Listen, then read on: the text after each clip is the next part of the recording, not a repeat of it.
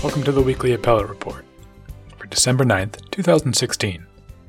I'm your host, Brian Cardile. Very happy to welcome you to another edition of our program. It's your source each Friday for insights on salient developments in appellate law from California practitioners, jurists, and academics. I'm excited for the show this week. It features wisdom from the California Appellate Bench and insights on how a recent second district ruling circumscribes the reach of the U.S. Supreme Court's major decision in Walmart v. Dukes, a labor law case from a few years ago regarding statistical sampling in class action employment suits. First, California Court of Appeal Associate Justice Nora Manella will visit to discuss a, a, range of topics from her time as the Central District's U.S. Attorney to her years on both the federal and state benches. She'll describe from her vantage point what approaches the most effective appellate counselors share, as well as some common pitfalls met by the same. which also describe why judges should never skip lunch. Then, Lisa von Eschen, a partner with Lamb and Kawakami, will join the show to chat about Lubin versus Wackenhut, recent second appellate district ruling, vindicating the use of statistical sampling in an employment class action brought by California security guards. The trial court there had decertified the class after the U.S. Supreme Court disallowed such sampling in Walmart v. Dukes, though under somewhat different circumstances. Ms. von Eschen will discuss why the appellate panel felt neither Dukes nor another recent California Supreme Court decision did not preclude statistical sampling in this case, and why the practice could use some clarification from the state high court. Before we get to my guest, let me remind you, as always, that CLE credit is available for listeners of the podcast. There should be a link to a short true false test on the dailyjournal.com page where this program appears. Click through that, and one hour of credit can be yours. Without any further ado, then, very excited to get to my conversation with Justice Nora Manella. I'm tremendously honored to be joined now by a, a longtime fixture of the California legal community, a former U.S. Attorney for the Central District, federal district court judge, and current appellate justice on the Cal Court of Appeal, Second Appellate District, Justice Nora Manella. Welcome to the podcast. Thank you. Happy to be here. We're talking today uh, principally about appellate practice generally and some thoughts and guidance that you might have for appellate counselors applying their trade, some practices or philosophies they might do well to, to either uh, espouse or, or eschew. But um, before we get into the nitty gritty of appellate best practices, perhaps we could back up and speak about how you yourself came to, to find yourself on the, uh, the California appellate bench.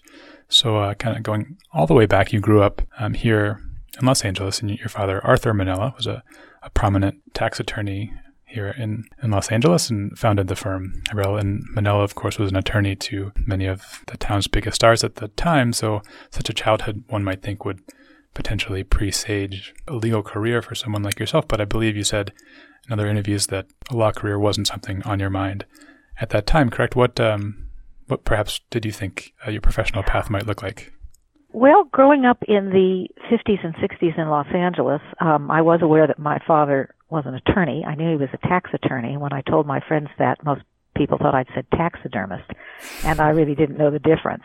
He didn't talk much about his work. He was a, a quiet and fairly introspective man.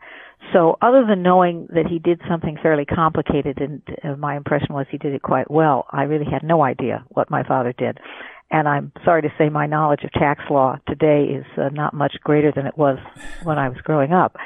Um, I, I'm not sure I had any professional aspirations as a, a child. I think I thought I would um, marry well and live the life of a dilettante, and by that measure, I have failed miserably.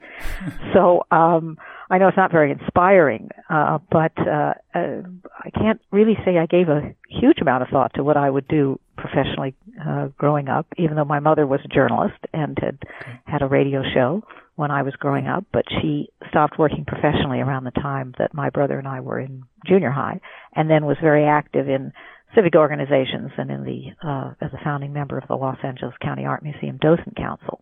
And I thought she had a pretty good life. Sure. So I would say it wasn't until I got to college that I even started thinking about what I might do professionally.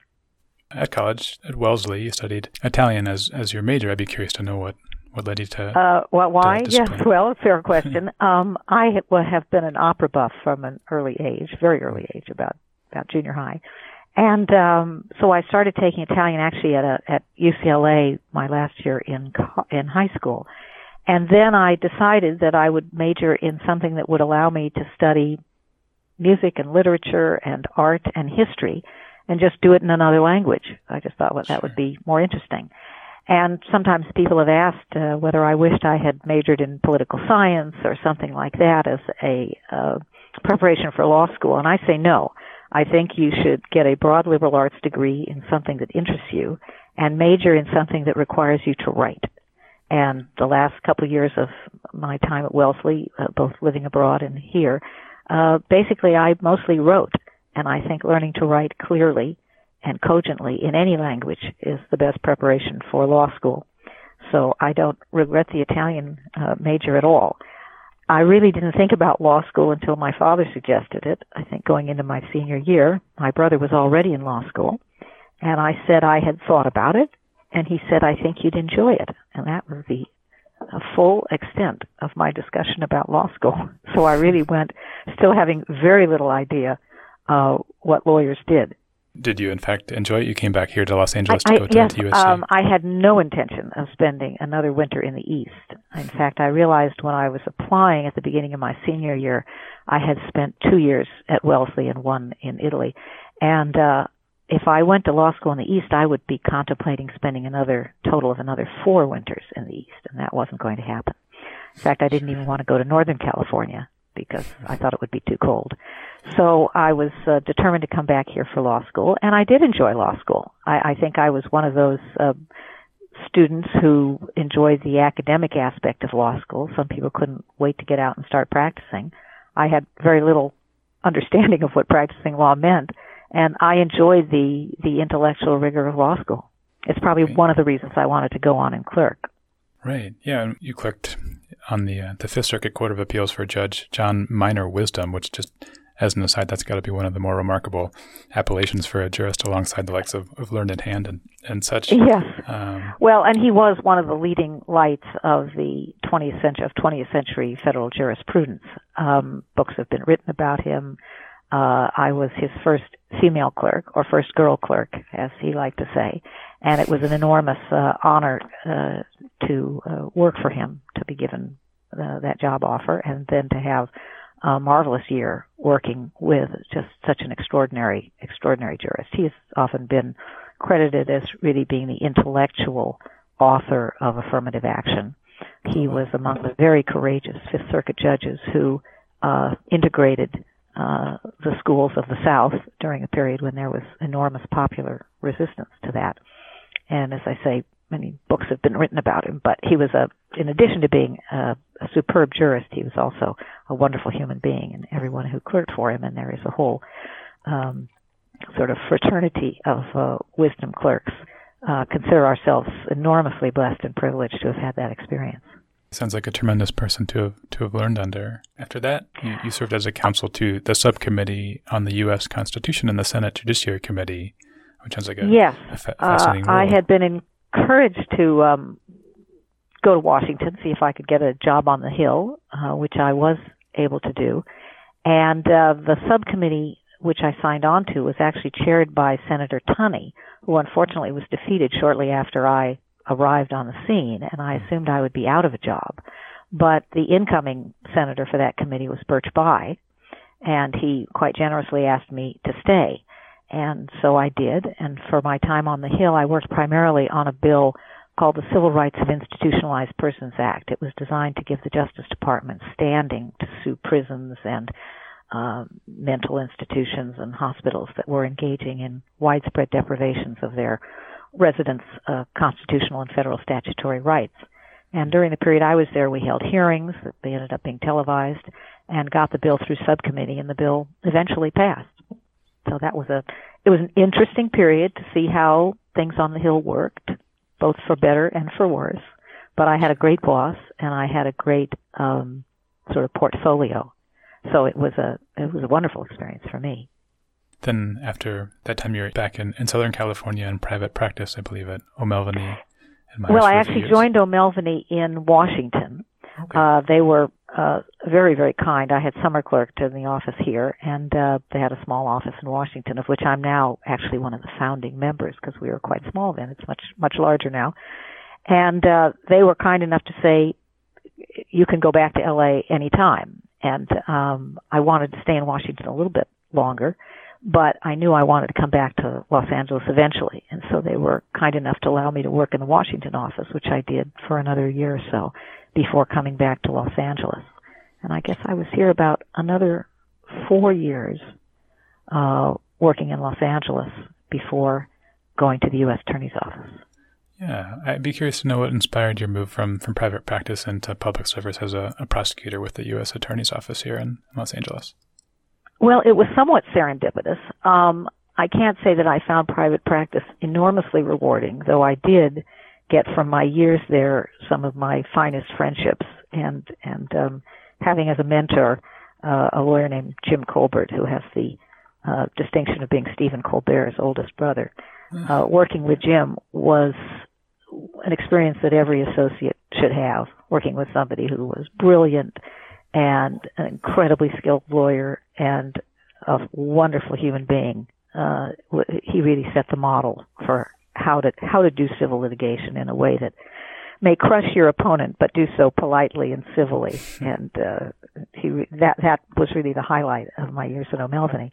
But uh, the firm had a uh, had organized a, a trial advocacy program, uh, partially through the firm and through NITA, the National Institute of Trial Advocacy, and all of the sort of associates I think were participating in it. I don't believe it was anything you volunteered for, and it, it was one of these you know courses where we were given given exercises and you had to do an opening and a closing and eventually put on a trial and all that.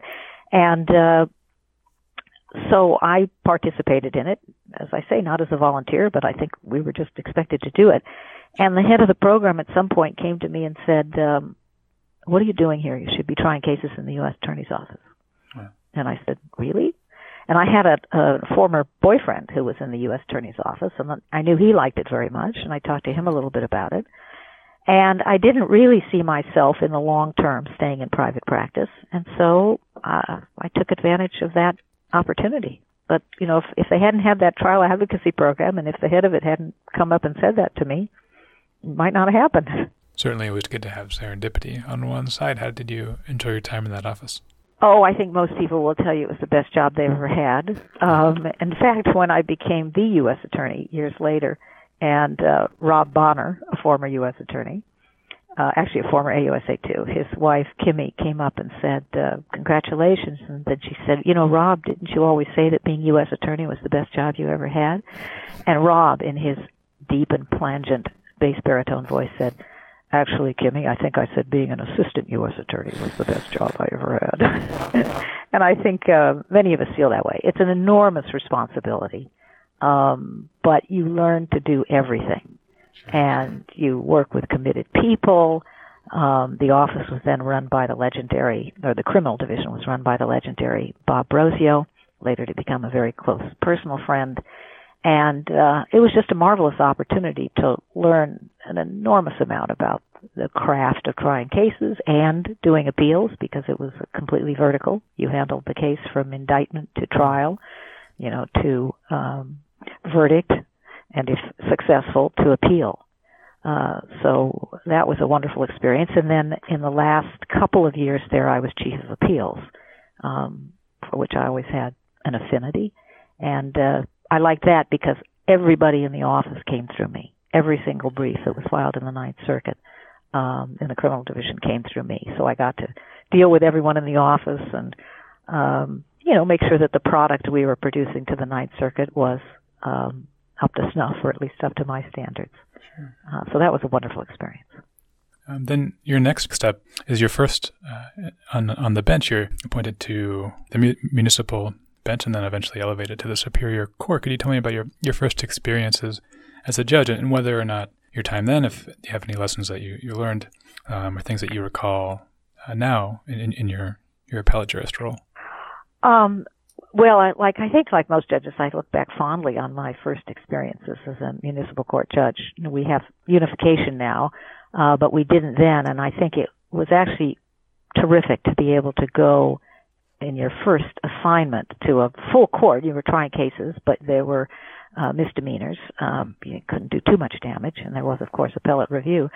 Um, so I loved it. I thought it was a lot of fun. Uh, you're a little concerned going from the federal bench to the state bench. You know, the, the code sections will be different, where you know what you're doing and all that. But um, I quickly realized that I had a lot more experience than many of the lawyers appearing before me in those misdemeanor cases. And uh, I started out in Metro doing traffic and DUIs like everyone else, and then went out to San Fernando and Van Nuys. And I was only on the media court, I think, a couple of years before I was elevated to the Superior Court. So that was a, a nice period of time. Uh, and then on the Superior Court, I sat downtown doing felonies. And uh, I enjoyed that. Uh, you know, in terms of lessons learned, I would say don't skip lunch because it makes you cranky, and you should never act on being cranky. Um, you know, you you had to make some adjustments for state court coming from federal court. It is more informal. Uh, certainly people expect to break at a certain time in a way that just doesn't obtain in federal court, but you you learn that. Uh, but but overall, I thought it was a very satisfying experience, and and and you learned a lot. When I went back to the U.S. Attorney's office as the U.S. Attorney, I had a new perspective on how judges see lawyers, and I tried to share that perspective with assistant U.S. attorneys as much as I could. Sure. Be able to see the perspective from the other side of the, the chessboard. Absolutely. Uh, Absolutely. I remember coming back to a criminal division meeting in the U.S. Attorney's Office, and someone was making fun of some judge who was, shall we say, nodding off on the federal bench. And I, I got up and I said, you know, now that I've seen it from the other side of the well, let me tell you, you people are not that amusing. frequently, staying awake is is a challenge uh, because you're quite boring sometimes. So I had a different perspective, and and I also I think the real perspective you get once you're on the judge's side of the well is just how important attorney credibility is. Mm. You quickly sized people up. You learned which um, in the state system which deputy DA was reasonable, which one would push too hard or make arguments that that really ought not to be made, uh, which public defenders were you know, fought vigorously for their clients, but were realistic in their plea negotiations. And you were sizing up people constantly. And that's what I told the assistant U.S. attorneys when I got back there, is that your credibility is on the line every time you get up and open your mouth. Now, your next step, as, as we've foreshadowed a bit, is as the, the U.S. attorney for the Central District, of course, a very prominent uh, and esteemed position, but uh, certainly one that's entrusted with a, a tremendous and, and daunting amount of responsibility. I'd be curious to know what um, what goes through someone's head when they when they assume that mantle and, and carry on as the, the chief prosecutor for such a, a massive district like this one. Well, the first thing I thought of was what is my front office going to look like, uh, and I suspect that's what any U.S. attorney is thinking. And um, I brought back my good friend and and former uh, person of seniority in the office, Rick Drooyan, who is you know, one of the most well-respected lawyers, particularly in public service in all of California. He's since went on to serve in high positions, well, in the Christopher Commission, but then he headed the Rampart um, Commission, and he's now uh, still overseeing the implementation of the consent decree with the Sheriff's Department. And Rick and I are close friends. We also happen to be neighbors. Uh, and it was clear that that was the only person I wanted heading the criminal division. So if he was willing to leave his lucrative partnership at Skadden Arps and come back and work with me, I knew that we would be okay. And I also brought back Steve Zipperstein, who had been in, on a detail in the Department of Justice, to be my chief assistant. And later, when Steve left um, to uh, go back into the world of private industry in order to support his uh, three daughters, uh, Rick became chief assistant, and I brought in Dave Scheper as chief of criminal. And again, I had no question that the office would be in good hands. And we had uh, Lee Weidman in the civil division, who um, had been a sort of a, a rock in that division for many, many years, and Ed Robbins in the tax division. Uh, and as Rick used to say, somewhat to our embarrassment, although my father was a prominent tax lawyer, I'm still not clear to this day everything that Ed did. But um, it's very important that you have faith in your supervisors. Uh, and I certainly had faith in my front office. And then we sat down and, you know, sort of set priorities for going forward, uh, which included obviously selecting the chiefs of the various divisions, sometimes making changes, sometimes not. And, uh, at any given time, we probably had 20 um, high priority prosecutions that I would be following more closely than I could obviously follow the hundreds of other cases that were brought every year. And uh, Rick rode herd on those prosecutors, and I think that made a big difference in making sure that the cases got investigated, got indicted, got tried, uh, because you know without that kind of pressure, things can languish. That appointment at that time was tendered by President Bill Clinton, a, a Democrat like yourself, but in the course of your career, you've been appointed or, or ele- elevated by mostly Republican executives, including Governor Schwarzenegger and Deukmejian and, and Wilson. Um, I'd be curious to know if, what uh, what you think makes it so you, you're able to encourage and attract support from folks with different political ideologies than yourself. Well, I guess it's because I stand for nothing, as one friend has suggested. But um, again, I think timing played a role. Uh, my first judicial appointment was by Governor Deukmejian toward the end of his um, final term. And uh, I remember being interviewed by his appointment secretary, Terry Flanagan, and he said to me, "Well, you know, you're a Democrat, and generally the governor appoints people from his own party." And I said, "Well, he, I figure he's got to appoint a few people from the other party, and I'm probably as inoffensive as he's going to find." I'd been a federal prosecutor for eight years. I don't think the governor thought I was going to be soft on crime. And so I was lucky enough to get that appointment. Then, of course, once you're on the bench, when it comes time for elevation, there are reviews of your performance. So Governor Wilson wasn't exactly, you know, flying blind uh, when he looked at me. And if you've been appointed by one Republican and you've not disgraced that governor, the next Republican governor is probably more likely to look favorably on you. And then, since I was a Democrat um, and, and had not never been anything but, uh, I was in contention, you know, for the position as U.S. Attorney, and with Senator Feinstein's support, that came about. And then I think any time you are the U.S. Attorney, uh, particularly if it's the president who uh, made you, uh, you know, not appointed you, uh, nominated you, you, you're probably considered at least in contention for a district court um, judgeship. And fortunately, uh, President Clinton was still in office then, and um, that happened. And then by the time I was interested in the appellate bench here, uh, Governor Schwarzenegger was was uh, certainly not, um, you know, particularly ideological. Sure. I don't I don't have the statistics, but it wouldn't surprise me if uh, if he appointed more Democrats as a Republican than than most governors have appointed people of the other party. I don't know that for a fact, but it wouldn't surprise me. Um, kind of my sense when I put my name in was that he and his appointment secretary didn't actually care too much about what your political affiliation was, which was again serendipitous but very fortunate for me.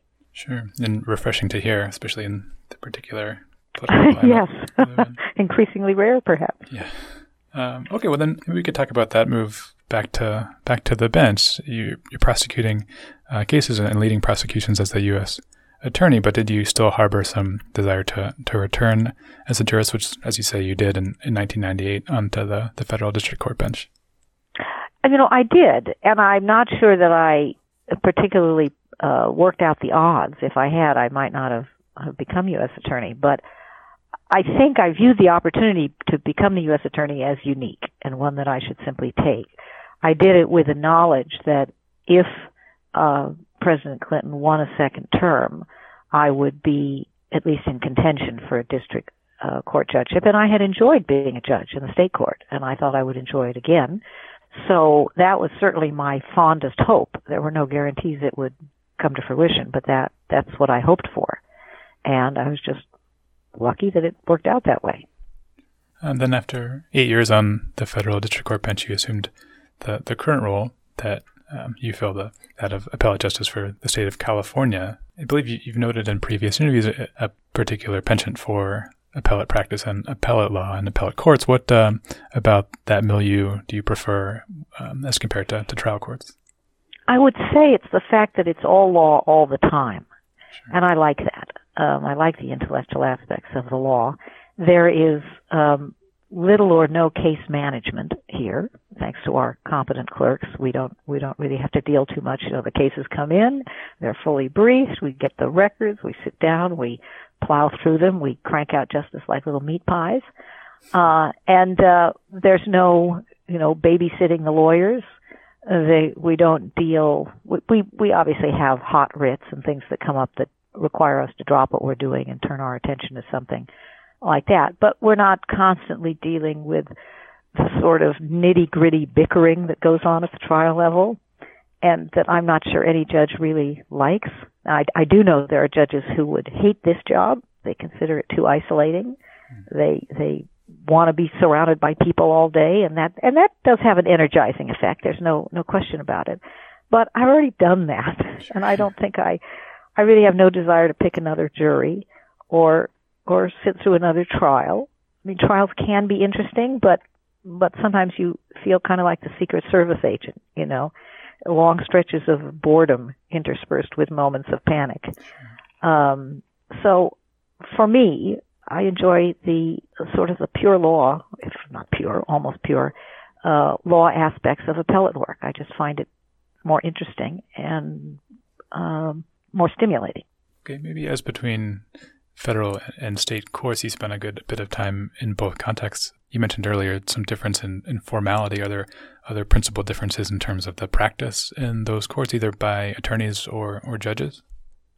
Well, I've I've now had I think the dubious distinction of having sat permanently or on assignment on every state and federal trial and appellate bench in California because I've sat on the Ninth Circuit and I've sat on the California Supreme Court. I would say at the trial level, the principal difference between the federal and state courts is that the state courts really have to do a volume business. I mean, they are doing most of the business. And that affects how much time you can put into things. Uh, at the criminal level, it, it means that there's a lot less paper, uh, filed, which I think is a disadvantage. uh, one of the adjustments you have to make going from federal court to state court is, you know, prosecutor would get up and make a motion or defense would make a motion and you'd say, well, you're going to file something? Nope. Nope, that's it. You know, oh, well, all right. Uh, and that's quite a bit different from federal court. I, I prefer, uh, you know, maybe it's the luxury of having things, uh, fully briefed. Uh, yes, yes, there's also a, a, greater informality in state court, but I, you know, I, I did not find that particularly difficult to adjust to.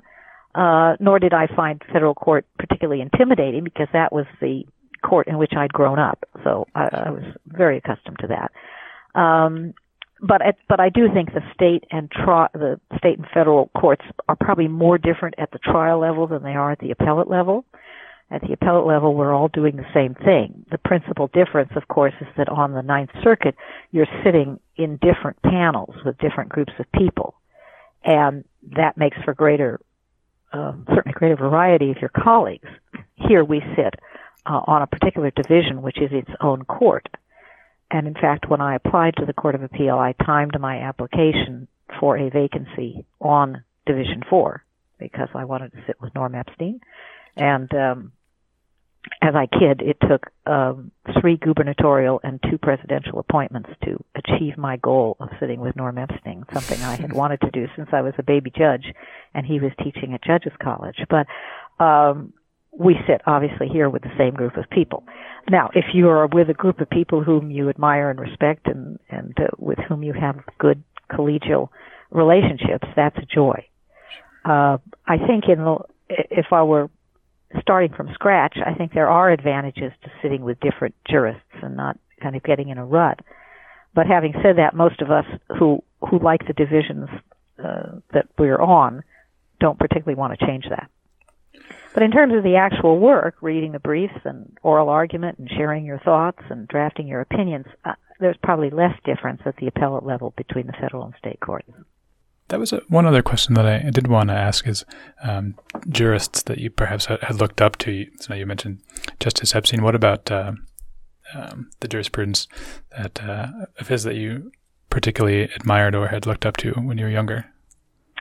You know, not really in the sense of uh, I didn't, first of all, I'm not a scholar of the law, so I haven't spent a huge amount of time, you know, reading this jurist's opinion and that jurist. We all have our favorite or least favorite Supreme Court justices based on their opinions, but I will not share that publicly. Um, but I would say certainly Judge Wisdom, the way he operated, uh, that was that was influential, and uh, I just knew Justice Epstein to be a, a, a brilliant jurist and a clear thinker. Probably not until I worked with him did I really appreciate what a what a stellar human being he was. And then I'm very fortunate. My colleagues, Tom Willhite from the AG's office, whom I had known somewhat when I was on the Superior Court, and then uh, this past year I was joined on my court by my former colleague on the District Court, the former Chief Judge of the U.S. District Court, Audrey Collins. And um, I remember literally shrieking into the telephone when she called me, and I was uh, pulling onto a freeway uh, on ramp when she called to say that A, she'd been appointed, and B, she'd been appointed to this division. So, uh, you know, it, really, if you have a group of colleagues like that, uh, you're very, very fortunate. Okay, so you've been uh, on that post now for several years as an appellate state justice. So let's go ahead and move into chatting about some of the appellate best practices, things you've seen from attorneys, things you might want to see more from the appellate counselors that appear before you. Maybe we'll, let's start at the beginning of the life cycle of an appeal when attorneys are, are looking for good cases to appeal or deciding whether or not to um, appeal in the first decision that trial that went against them. Uh, I, I, think I've heard from attorneys that there can be some difference of opinion uh, in terms of what makes the best appeal. Say it seems to conflict with, with precedent or it uh, alternatively just works grave injustice. Obviously, the the two are probably most persuasive when they appear together. But between those two, would you counsel attorneys to be more focused on one over the other in terms of selecting a, a case to bring? Well, I confess I've never really been in the situation of of uh, literally deciding should. Well, I, I have as U.S. attorney, I guess, but most of my work hasn't been as an appellate practitioner. In the U.S. Attorney's Office, we thought long and hard uh, before taking appeals in those rare instances where we could appeal. Obviously, if the verdict went for the defense in a criminal case, that was the end of it. But if it were motions, uh, things that were appealable, and, and in fact, to backtrack a little, uh, one of the main things we did when I was U.S. Attorney was take uh, up eventually to the Supreme Court a case involving uh, charges of selective prosecution. I, I was convinced we could win that case uh, having lost in the Ninth Circuit, and I spent a fair amount of time persuading the Solicitor General to seek cert in the case. And uh, frankly, I would have been happy to argue the case. Uh, but anytime you are a government agency deciding whether to take something up, uh, you you had better you'd better have everything possible on your side. In the more generic sense, uh, you know, the average appeal, uh, I would have to say that certainly precedent is the most important thing. Uh, because as one of my colleagues says, every once in a while we get to do justice, but for the rest of the time we just apply the law. I mean, the legislature may have enacted statutes that we disagree with. We think they're ill conceived. Uh, we wouldn't have voted for them had we been a part of that branch of government. But as jurists, we don't hesitate to enforce the terms of those statutes. So we don't first say to ourselves, is this a good statute? Is, is it a result we particularly like? Um, the, the unfairness comes in more in a case where obviously the law isn't clear and you're asked, for example, to interpret a statute and the language of the statute is before you, but the implications of it may not be clear. And needless to say, the fewer lawyers we have serving in the legislature, I think the, the more poorly drafted our statutes are. Uh, but some case that is not obviously decided by precedent, then you start looking at what are the implications of construing this statute in this way, and would that work a grave injustice? Uh, and that's when certainly being able to point out to the court that interpretation A would work a grave injustice and interpretation B would not is is going to be a more persuasive argument. But if you've got precedent on your side, for heaven's sakes, you know, we're, we are bound by oath to follow that. Okay. Well, then, in, in presenting arguments in, in written form and in, in, submitted briefs, uh, certainly you read a lot of those filings. What, uh, in your opinion, do some of the strongest ones share, and what, what sort of things might you prefer to see less of in, in filed briefs? Well, probably the, if I had to pick three things, I would say organization, clarity, and concision are what we long for in briefs and only occasionally get. Um, you know, we obviously we read hundreds, thousands of briefs and plow through hundreds of thousands of pages of record. So the clearer you could make your argument, the better, and the more organized you could make it, the better. And while concision, you know, obviously it's an advantage to us because we have limited time.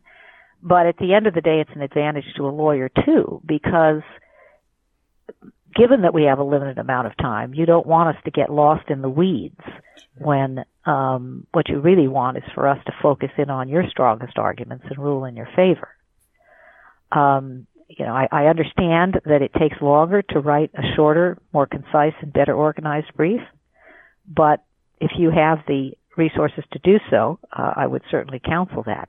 I also think that the introduction is terribly important. I know very experienced lawyers working in firms full of brilliant young associates who say no matter how much of the brief is the associate's work, I write the beginning and I write the end. Mm. Because that's the first thing that a judge is going to see.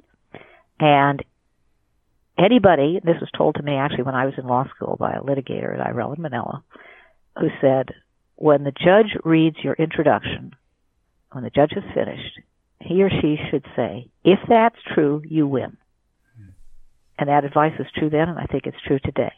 I don't think an, an introduction should be more than two pages long at the at the most, maybe a page and a half. It should distill the arguments, and the reader should finish that and say, if what you say is true, you win. Discussing uh, oral argument. Do some of those practices also apply there, concision and, and clarity and organization? And what um, what are some of the strongest arguments tend to, to, to uh, share that become before you? Yes, when I, I think of you know, and really good appellate practice is both a skill and in some ways an art. And it's always a pleasure to have, you know, a Rex Heinke or somebody who's really experienced before you, uh, who you know knows the issues, knows the record upside down, and and is listening to the justices. If if there's probably one flaw um, that we see more often than not. It's it's an advocate who's not really listening to our questions. We're not asking them to hear the sounds of our own voices. Uh, we're asking because we really have a concern or we want to know. We say, what are the implications of your argument in future cases? Or uh, does the record really uh, support your argument of X? And uh, too often I think lawyers just think, well, this is the argument I'm making and I'm going to make it and I'm going to sit down. Mm-hmm. But um, listening to the judge's questions is probably the most important thing a lawyer can do. And when you see the good appellate advocates making an argument and then running into some resistance from us, uh, they know when to pivot to another argument. They know when to say, okay, I can see from the questions of at least two justices up there that I'm not going to make headway on this argument. Mm-hmm. So let, let me go to my next argument. You have to be nimble as well.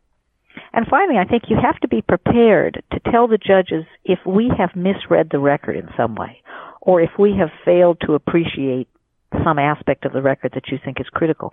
Oral argument is your time to bring that to our attention. It's your time to talk to us, not at us.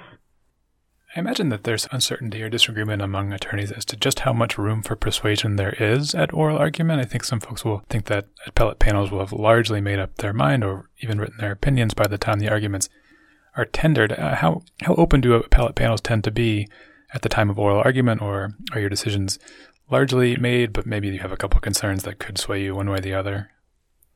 Well, to lawyers who, who sometimes complain that the justices seem to have made up their mind before oral argument, I always respond, you know, we read your briefs.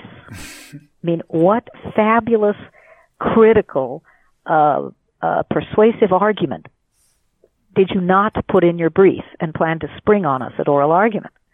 I mean, it, this isn't uh, you know, reading tea leaves or looking at an eight ball. You've filed a brief, and your arguments are supposedly in that brief, and you've cited to the record. So there really shouldn't be any surprises at oral argument. Uh, I wouldn't say that. Uh, well, I would like to think that we are always open to uh, oral argument. There are obviously some cases that you go into oral argument feeling are are closer or less close, and that's really a function of the record and the arguments. Uh, we have occasionally changed our mind. I personally would not waive oral argument because I think that's the opportunity for a lawyer to frankly, test the court and make sure that the court has understood his or her arguments. Uh, you know, frankly, sometimes you get up there and you realize, yep, the court got my arguments and just did not find them persuasive, so I'm going to lose. But other times, uh, you know, there will be some aspect of the case that was perhaps alluded to in the briefs, but maybe not emphasized, but that we now think is the big ticket item. And there's some aspect of the record that wasn't emphasized, but that the advocate can point to. Um, and, and then there are cases where we walk in saying, well, this is what I think it's going to come out, but let's hear what they have to say. So um, I don't think there are any hard and fast rules, but certainly no advocate should be surprised that the court has an opinion on his or her case when the briefs have been filed and pored over and the record is, has been before the court. And if you do have a good argument, for God's sake, don't wait until oral argument to bring it up. You hear certainly a wide range of cases, criminal, civil. Are there any particular types of cases that you enjoy hearing the most? No, I can't. I, I can't say that um, that there are, but there are certain kinds of cases that you kind of um, dread, only because they may be dry or technical. But you know, in my experience, almost any subject, once you delve deeply into it, can become interesting. Uh, but I wouldn't say there are any cases that I think, oh, whoopee, a CEQA case, you know, sure. or uh, something like that. It just it just kind of depends. And sometimes you know, you know there might even be some interesting evidentiary issue that pops up in a case, and you won't even know it's that interesting until you get involved in the case. Uh, maybe broadening out just a bit, if you could impart some particular thought into the minds of an appellate counselor before he or she came into your courtroom, um, regardless of what sort of um, area of law he or she is practicing, what uh, what would you most want that person to, to have in mind before they arrive in your courtroom? Well, I can tell you what I used to do as an appellate advocate, whether I was for the Ninth Circuit en banc or any other argument. Uh, I always had a, in essence, a a spiel prepared. I had whatever my arguments were. I had notes to myself. I didn't read, never read from a prepared text. I think that's a terrible idea. Uh, but I knew, you know, the five points I wanted to make as I walked the court through each of my arguments, but I was also prepared to stop, answer any questions, pivot to the next argument if I needed to. So no one should come in without a set of prepared remarks. And again, not written down, but uh, at least prepared in his or her own mind. Um, and then I would say, come prepared to give your spiel, prepared to be interrupted and prepared to listen to and answer the court's questions. Uh, that's your goal. And when you're listening to the question, you obviously have to be asking yourself, why does the judge want to know this? I know Justice Corrigan has a um, a pet peeve when she'll ask a question and a and a lawyer will say, I'm, "I'll get to that later." She feels like saying, "No, no, I want to know now," and I'm and I'm one of the people deciding this case. So talk to me about it now.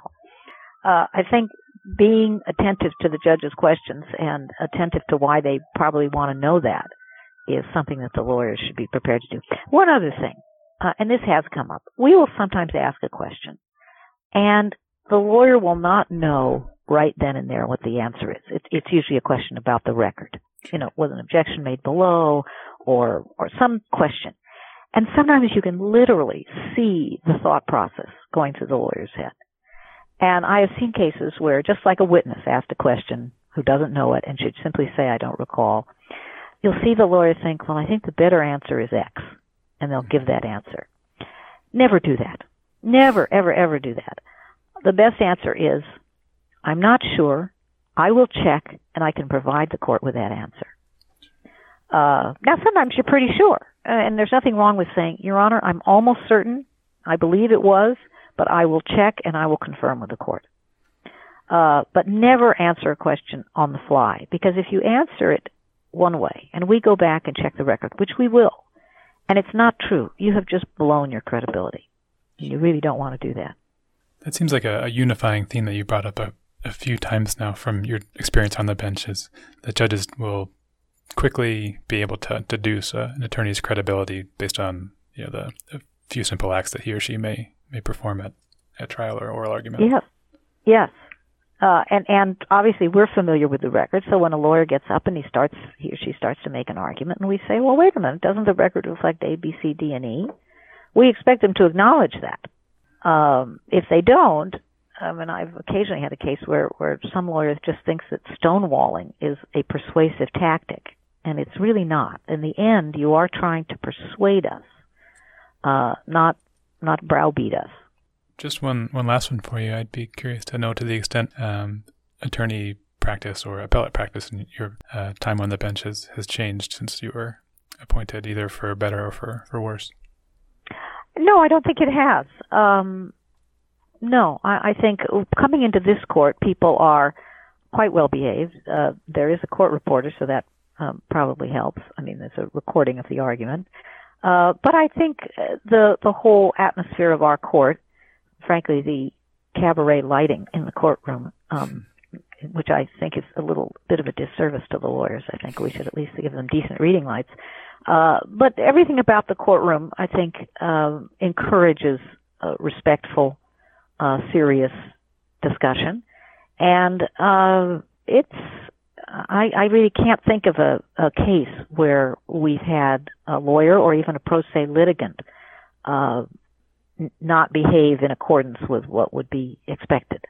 I think some trial judges will tell you, in the absence of court reporters, that's not necessarily the case anymore but it's it's not a problem on the court of appeal. Uh, so it might be in the trial court that there has been a greater change in how lawyers behave, but in the oh I don't know let me see well 35 or so years however long I've been doing this um, I, I have not I certainly haven't seen a deterioration um, and so so I think it's been about the same.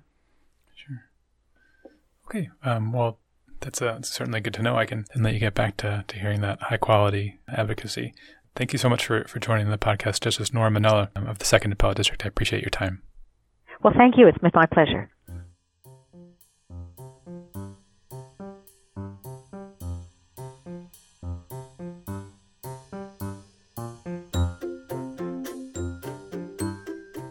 One more time, that was Nora Manella, Associate Justice on the California Court of Appeal, Second Appellate District in Division 4.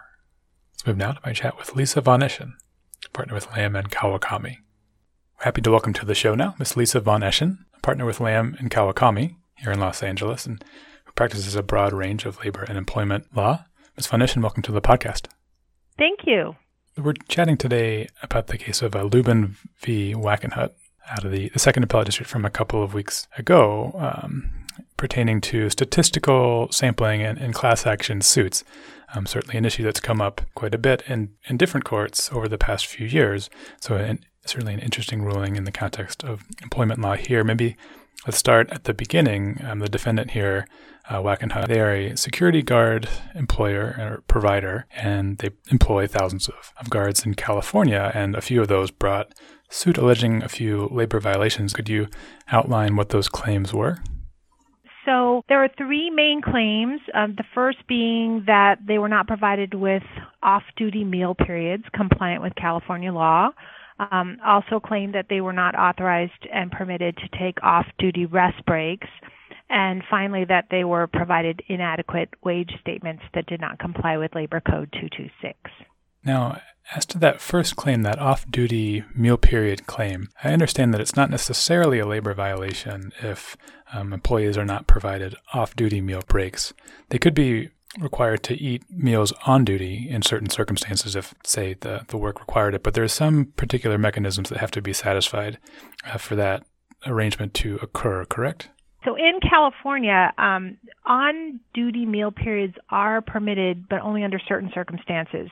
Um, the nature of the work needs to prevent the employee from being relieved of all duty. So in a particular case like a security guard if they were the only one on duty, they it could be permissible. But California requires a written agreement between the employer and the employee in order to allow that on duty meal period and the agreement must be revocable by the employee in writing at any time. And now um, that particular part of the employment agreements here and, and, the claims at issue is important with the statistical sampling that, that is sought. Could you tell me a bit about what uh, what sort of statistical sampling, what it was intended to show after this uh, this class of plaintiffs was certified, about thirteen thousand workers. Right. Um, so in um, in this uh, Wackenhut case, uh, the statistical evidence was attempted to be used to determine what subset of the class consisted of employees who were hired between a certain period of time, 2004 and 2008, who had signed the on duty meal period with that required revocation language that I just talked about. Hmm. So, presumably, some employees signed an agreement that did not have the, the requisite language saying that employees could revoke the agreement at any, at any time. Right. There was some deposition testimony that established that there had been some employees further back who were missing the required language, and then starting in 2008, they all had the required language, and there was a middle period of time during which it was in question, and they were seeking to use the t- statistical evidence in order to show what portion of that cl- time period in the middle had class members who didn't have the requisite language in their agreements. So, what what is the actual process of this the statistical evidence? Is it just a sort of a sampling? They'll take a, a certain number of the contracts from folks in, in that time period and see how many ha- have the requisite language, and then extrapolate from there to the, the full number of the plaintiffs. That's what they were trying to do here. Um, in this case, the defendant had resisted the idea of producing all the documents, and they had actually agreed in discovery to a sampling uh, whereby they would produce approximately 1,200 of the personnel files. Um, and it, they had said, you know, we won't argue that that's, cla- you know, that statistical sample size is too small, um, but then they didn't want to use that for the purposes of establishing liability. Okay, now around this time, there's a U.S. Supreme Court case, um, a major decision, Walmart v. Dukes, which deals with statistical sampling, and in that case, disapproved of it. Um, could you tell me what that case uh, was about and, and why statistical sampling was not okay there?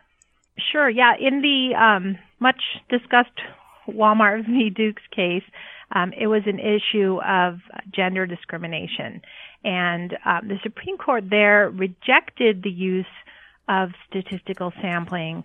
Um, it, it was a little bit different. The plaintiffs there wanted to use a sample of the class members and look at whether or not there was liability and damages there, and then extrapolate from that to the class as a whole. And that's what the Duke Supreme Court rejected.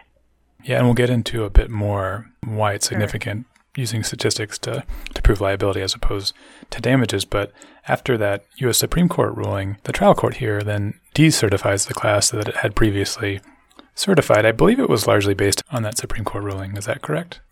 I believe so too. I mean, they took the Duke's ruling um, and its rejection of statistical sampling and sort of used that as a hook to decertify the class and the use of the sampling here.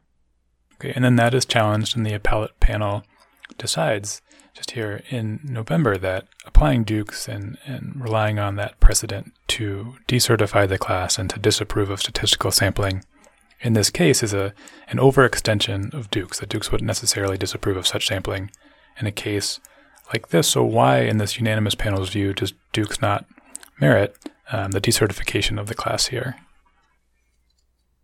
The appellate panel here um, seemed seemed to think that the trial court had taken Dukes just a little bit too far. Um, there was uh, it, it sort of said, you know, maybe statistical sampling couldn't couldn't be used in this type of a case. There was a subsequent Supreme Court case that came out, Tyson, and I'm going to botch the name, versus Bua Faco. Your guess uh, is as good as mine, on, on that case. okay. Um, well, the Supreme Court there um, actually clarified and said Dukes does not stand for the broad proposition that a representative sample is an impermissible means of establishing class wide liability.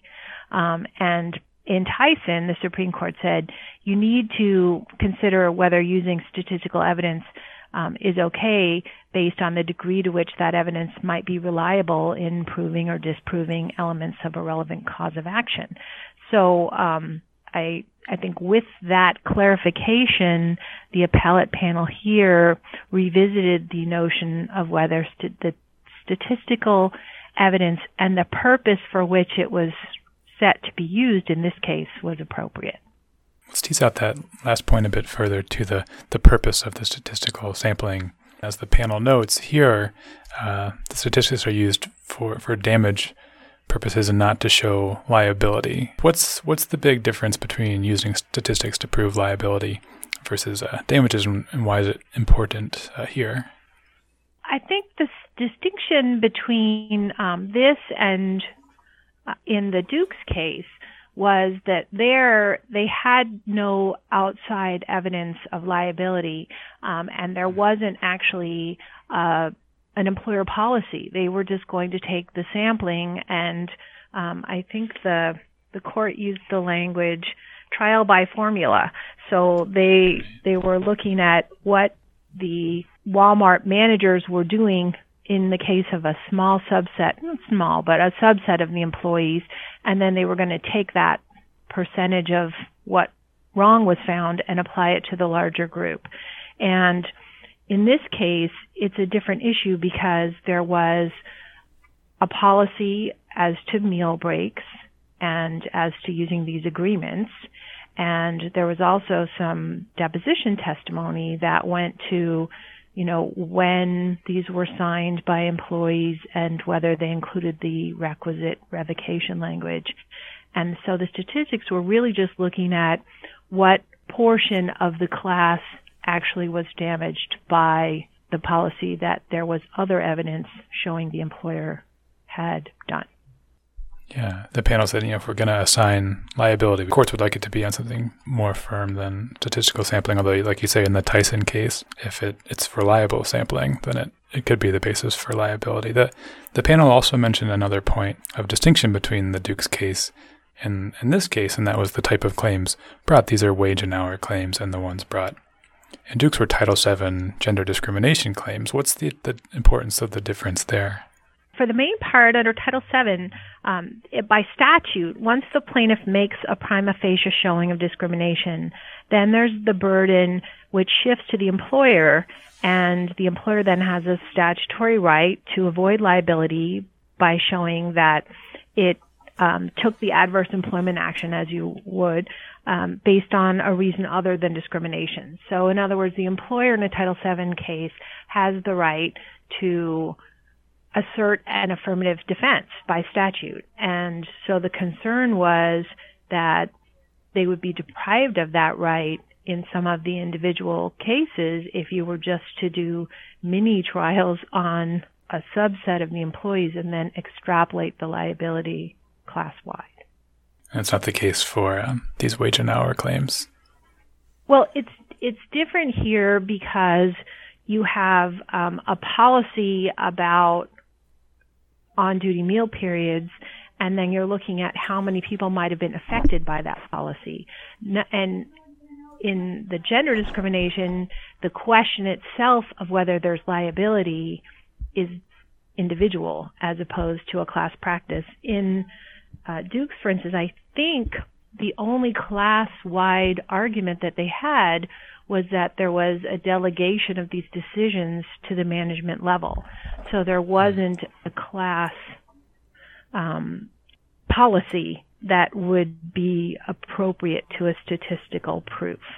I also think that the court was distinguishing Title VII claims because of the individualized remedies. Um, they aren't. They don't simply have damages. Sometimes they have to have reinstatement um, or, re- or hire an employee back, you know, with or without back pay, whereas the meal and rest claims tend to sure. just be damages. Okay, maybe just to pin down exactly what the panel is saying here. They they're approving of the use of statistical sampling in this case in this manner, but they aren't actually saying it it should be used or requiring it to be used at the trial court. I think they're saying that even if it is not used if you, even if you don't take a, a, sample, a certain percentage of these employment contracts and look at them and extrapolate from them. Um, you you could look at all of them and look at the language in all of them. That would be more burdensome, but it's it's possible. Yes. So one of the distinctions I think in Lubin in the in the Wackenhut case was that you know, the employer initially had been the one that resisted the burdensome discovery of producing all the employee contracts and had agreed to use statistical sampling as an alternative, um, as a discovery mechanism. So it's a little difficult then um, for them to come in and say, you know, that they have had their due process rights violated by statistical sampling when they'd waived their objection to limiting, you know, by limiting the distant meal agreements. Uh, agreeing at that stage that they wouldn't contest the, the reliability of the, the sampling. Right. I mean, I think again, the one of the just the key distinctions here was that there were other sources of proof for the liability, meaning the deposition testimony showing a consistent policy. So I think that was really where they were running into sure. the, the wall in terms of being able to use the statistics. Okay, so it would probably be a misinterpretation to say this is a, a broad endorsement of statistical sampling for, for all purposes. It's in this particular I, I, type of case where. Okay. I'd agree with that. At oral argument, there, there's another case that was mentioned by the, the defendant and appellee's counsel. Um, that was a California Supreme Court case since Dukes, and obviously before this case, that had also disapproved of statistical sampling in, in a certain context. But why uh, why did that case not control the outcome uh, here? Uh, well, I think you're talking about the Duran versus U.S. Um, Bank case. Um, mm-hmm. There were reliability issues with that statistical evidence in that case. The court found the sample wasn't um, sufficiently representative or random, and there was an intolerably large margin of error, I think was their language. So here in Lubin, there were not analogous concerns about the appellee's statistical evidence, and they had stipulated to its use and said that they wouldn't challenge the accuracy or reliability of the proposed sampling method. Okay, uh, maybe one one last one. If this case is appealed, which I imagine it will be, um, how might you think the, the California Supreme Court might feel about granting review, and how it might feel about the this result, and sort of um, notwithstanding the fact that it could be looked at and reversed, what what are some of the most important takeaways that employment lawyers should have in mind after this case? Sure. I mean, obviously, it's always hard to say. You know, figure out when, when review be granted. I certainly believe there's uh, still a, a, room for and a need for um, interpretation of how statistical evidence can be used in these types of cases. Just like I think Dukes um, was not an automatic ban to statistical evidence, this is not an automatic green light for its use. Um, one potential issue, I think, or ground for reversal, may be going back to Brinker. That said, you know, we can have class treatment. Um, this is the Brinker decision that dealt with, with meal periods and um, rest and spoke about uh, proof and class certification. And they said there can be class treatment when you've got a uniform policy consistently applied. And that second part, the consistently applied, I think we have to look at whether statistical sampling um, w- would be fair and, and can work. I mean, here the appellate court in Lubin um, you know, did recognize that there were profound differences among the work sites and the nature of work that the various security officers performed. It went ahead and allowed the, you know, to, it ordered the decertification anyway, but I think that's a potential area where there are differences in the application that continue to make the use of statistical evidence problematic. Uh, as far as takeaways, um, I mean, I think employers in California have to realize that they they may definitely face the use of statistics in class uh, actions, um, and it's even more important than ever to make sure that they have compliant written wage and hour policies, you know, that go to every particular point. Um, if you have an imperfect policy, then it could open the door uh, for a class, even if only a small number of employees are affected. So I think that's the best thing that employers can do to try to protect themselves. Okay, well, I think we'll leave it there. So the use of statistical sampling is certainly strengthened a bit here, but uh, pending potential Supreme Court review, and like you say, not not a complete green light. Uh, Ms. Lisa Von Eschen of Lamb and Kawakami, thanks very much for being on the podcast. I appreciate it. Oh, sure. Thanks so much. Take care.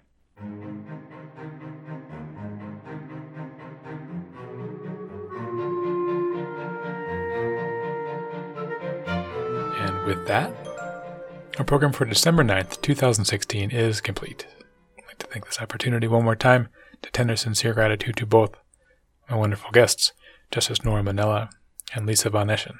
I'd like to thank you, our listener, for tuning in, and some members of my production staff here, including Ellen Ireland, Helen Enriquez, Nicholas Sonnenberg, and of course our editor, David Houston. I'm your host, Brian Cardile. I look forward to speaking to you next Friday. Have a great week.